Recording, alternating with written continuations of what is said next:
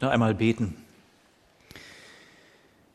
Du, dreieiniger Gott, du wirbst mit all deiner Leidenschaft, mit all deiner Liebe um unser Herz. Und du lässt nicht ab von uns. Du bist ein Gott, der uns aufsucht, der uns berühren möchte, der es immer wieder schenken möchte, dass da, wo wir es nötig haben, Umkehr erleben. Dass wir erleben, wie du heilst auf dem Weg, wie du uns einen neuen Weg zeigst.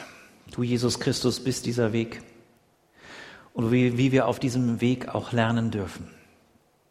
Herr, wir bitten darum, dass das, was wir gesungen haben, in unser Herz fällt und dass es im Leben, im Leben unseres Alltages Wirklichkeit sein darf. Wir bitten darum, dass wir uns das gefallen lassen, dass du uns anhältst, dass du uns Begegnungen schenkst, wo du sagst, komm, lass uns mal über dies und jenes reden. Danke, dass du das tust. Denn du bist lebendig und du bist ewig und du bist heilig und doch uns so nahe. Was bist du für ein Gott? Alle Ehre sei dir. Heiliger Geist, sprich zu unseren Herzen. Amen. Ich möchte euch heute etwas ganz Persönliches erzählen, weil ich ertappt worden bin. Bin ertappt worden. Das passiert ja manchmal unauffällig. Manchmal wird man ertappt und zack, so ist es dann da, das Ertapptsein. Das ist bei mir ein bisschen anders gelaufen und es hat mit dem ähm, gestrigen Ausflug zu tun. Nun war es so, dass äh, die Kickkinder doch so zahlreich sich angemeldet haben und tatsächlich auch die Scheine, die unterschriebenen Scheine mitbrachten, äh, von den Eltern unterschrieben, dass sie mitfahren durften, dass es plötzlich so viele Kinder waren, wo es klar war für Rallye und für das Team, ey, wir brauchen noch andere, die mitfahren. Und so durfte ich, und ich sage euch herzlichen Dank dafür, auch mitfahren. Und ich wusste nicht, welche Lehrstunde mich erwartet von Gottes Seite durch Kinder. Ich kann euch sagen, es war ein wirklich, wirklich äh, in aller Hinsicht reinhauender Tag für mich. In meinem Kopf passierte Folgendes, ähm, dass ich mir überlegte, was alles passieren kann. Man übernimmt ja besonders Verantwortung. In meinem Herzen war äh, typisch für mich ähm, der bewahrende Ordnungszwang. Auf meinem Rücken ein Rucksack, an meiner Hand ein Bollerwagen. Wir waren unsagbar klasse versorgt mit Getränken und Proviant. 80 Brötchen wurden vorbereitet mit Halal-Wurst äh, bestückt, also so, dass auch ein muslimischer Mensch das äh, gut essen kann und es auch tat. Und dann erlebe ich in mir Folgendes. Ich bemerke, wie wir angeschaut werden auf dem Gelände des Zoos wie andere dort doch recht schnell echt befremdlich und ablehnend unsere Gruppe angucken. So habe ich es erlebt. Und meine Reaktion darauf, was muss ich jetzt tun? Wie müssen wir uns jetzt verhalten? Wie ist die Ordnung jetzt zu leben, wie die Ordnung zu sein hat? Ordentlich, ruhig, nicht schnell, unauffällig, nicht anstößig, nein, ganz unauffällig, brav. Mann, in mir rumorte es. Wir hatten uns aufgeteilt mit kleineren Gruppen, immer zwei Mitarbeiter oder sogar drei und dann entsprechend vier oder fünf Kinder. Unsere Gruppe ging los und es passierte Erstaunliches. Voller Freude wurden Staubwolken gemacht von den Kindern. Die Wege waren trocken. Und dementsprechend war es großartig, mit seinen Füßen so zu gehen, dass möglichst viele hinter einem Staubwolkenmäßig etwas empfangen haben. Der Bollerwagen wurde zum großen Ruf des begeisterten Ich will ziehen. Oder ich will mich natürlich sofort reinsetzen, war eigentlich gedacht für die Rucksäcke. Es war ein lautes Unterwegssein. Die Geschwindigkeit wurde plötzlich von jetzt auf gleich erhöht. Trotz der Wärme. Der Bollerwagen wurde schneller gezogen und, wie so ein Bollerwagen es auch schafft, er musste natürlich auch in der Kurve sich entsprechend bewähren. Mir wurde langsam heiß. Denn es waren ja auch andere ordentlich ruhig gehende Menschen da. Und dementsprechend, wenn so ein Bollerwagen mit lauten Kinderrufen sich auf den Weg macht, dann eröffnet es für manche Gefahr. Unsicherheit. Und ich dachte doch, ich muss das Ganze jetzt irgendwie in guter Weise mit Annabelle zusammen, wir waren in einer Gruppe, irgendwie steuern. Ich sage euch, es war so anstrengend. Es war so anstrengend. Könnt ihr euch das vorstellen?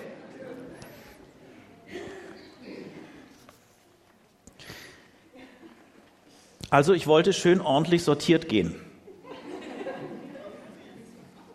Die Kinder wollten was anderes. Ich konnte mich an meine Erziehungsmethoden erinnern und merkte, sie greifen nicht. Es ist komplett eine andere Zeit. Es ist eine andere Art. Aber wisst ihr, was ich in dem Moment und in dieser Zeit, und deswegen spreche ich davon, dass es für mich so ein unsagbar wichtiges Erlebnis war, was mich dazu brachte, dass ich komplett meine Predigt vergessen konnte, die ich bis dahin vorbereitet hatte. Mich hat etwas berührt. Mich berührte nämlich, je mehr ich das mitbekam, die Frage, nehme ich eigentlich wahr, welche Freude die Kinder erleben? Wie ich erlebe, dass ein Junge, der fast so groß ist wie ich, überhaupt nicht gut sprechen kann und ganz große Schwierigkeiten hat, überhaupt etwas zu sagen, auch dass man es dann versteht, um ihm Antwort zu geben, der gerne kommunizieren möchte. Und der eine Freude entwickelte, mit diesem Roll, äh, diesem Wagen zu spielen und zu gucken, wie man Kurven machen kann. Und ich merkte, dass er einfach von dem, wie so ein Wagen zu führen ist, förmlich überfordert war. Und ich merkte, er hat es nicht gelernt bis jetzt. Ich merkte, dass dieses Staubaufwirbeln Lebensfreude ausdrückte. Dass dieses Rufen, dieses Lautsein vor den Tieren eine Freude darüber war, dass ich Tiere sehe, die ich bis dahin noch nicht gesehen habe. Ich merkte, dass da ein Glücklichsein war, was bei mir in meinem Kopf und in meinem Ordnungszwang in was ganz anderes geführt werden sollte. Also Knallerjungs und Knallermädchen waren wie verwandelt, als sie in dem Streichelzoo waren und sich vorsichtig, wirklich vorsichtig den Tieren näherten. Und ein echt heftiger Junge gar nicht aus diesem Streichelzoo weggehen wollte und so eine Zartheit ausdrückte und so eine Liebe. Ich erlebte, dass ein verletztes Kind, was sich im Vorfeld verletzte, im Rollstuhl geschoben wurde von seinen Kumpels, die ihm auch die Gehhilfen brachten. Ich durfte miterleben, wie ein Junge, der gemerkt hat, dass er von oben bis unten von Staub und Dreck ist, der wirklich nichts Großartiges anhatte und seine Schuhe waren echt so, dass man sagen könnte, Junge, du brauchst neue Schuhe, denn die Sohle ist sowas von schief abgelaufen.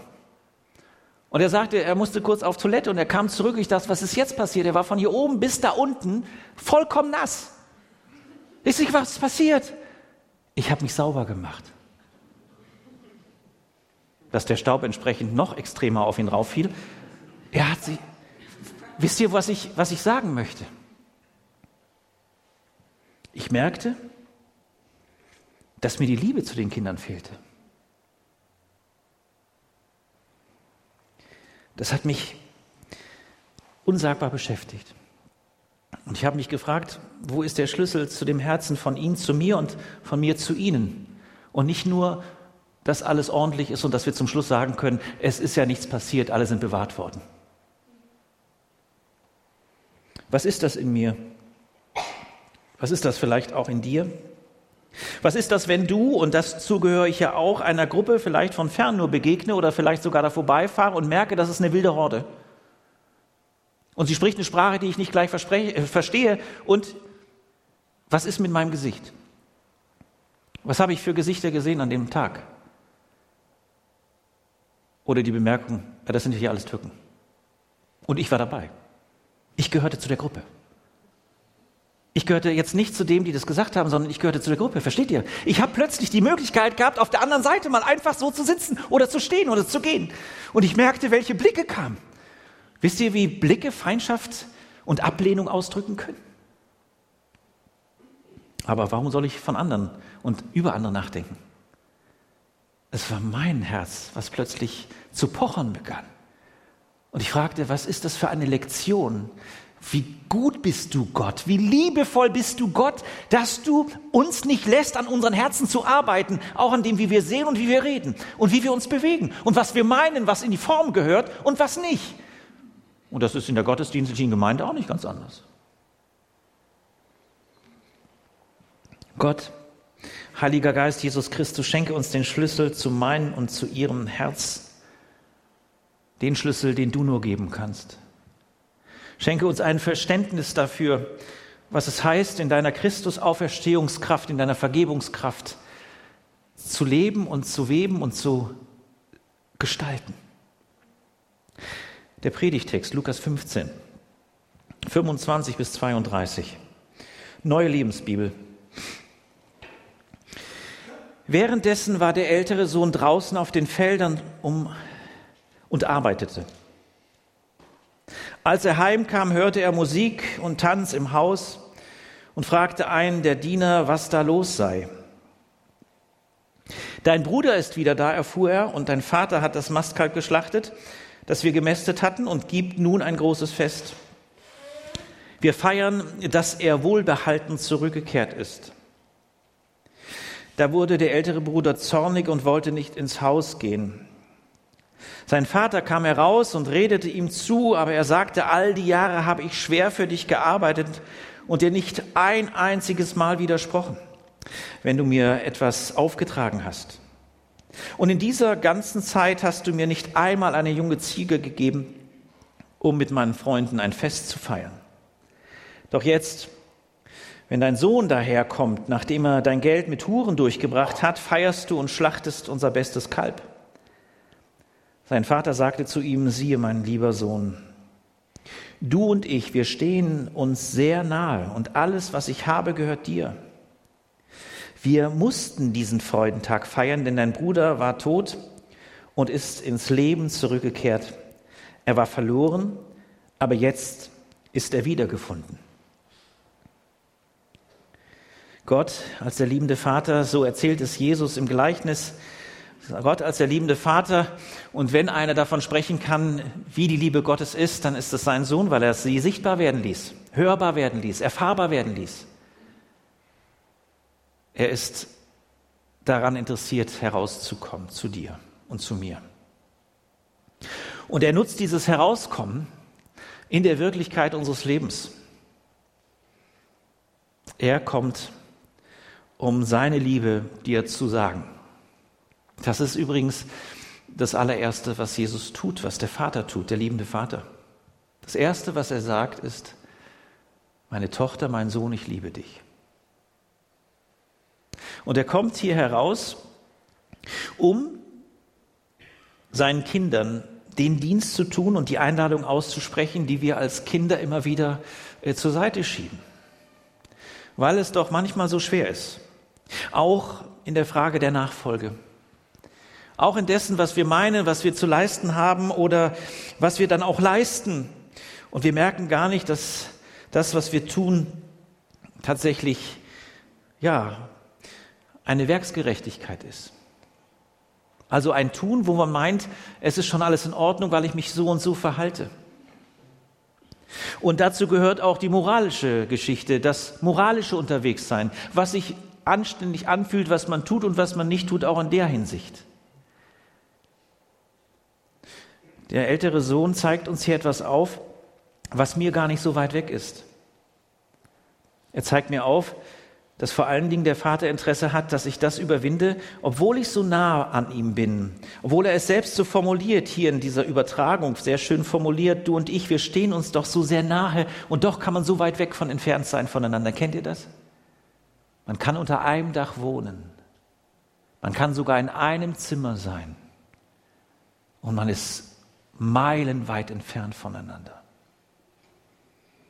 Es braucht den Schlüssel der Liebe. Es braucht den Schlüssel der Liebe. Und das sage ich euch, das habe ich auch den KIK-Mitarbeiterinnen und Mitarbeitern so unsagbar abgespürt. Sie haben sich den Schlüssel der Liebe zu den Kindern schenken lassen. Gibt es davon nur einen Schlüssel? Ja, zu der Zeit der Propheten war es so. Im Alten Testament wird es bezeugt und gesagt, dass es da einen Schlüssel gab, ja. Und ein Prophet, und es war manchmal echt mächtig heftig für ihn, dass er diesen Schlüssel bekam. Durch die Wirklichkeit der Auferstehung Jesu Christi, durch die Wirklichkeit, dass er am Kreuz gestorben ist und unsere Schuldscheine mitgenommen hat ans Kreuz und gesagt hat, die Liebe darf regieren in Zukunft, haben wir die Möglichkeit, durch die Kraft des Heiligen Geistes uns diesen Schlüssel persönlich übergeben zu lassen. Aber wisst ihr was? Ich verliere diesen Schlüssel immer wieder. Ich weiß nicht, wie dir es geht.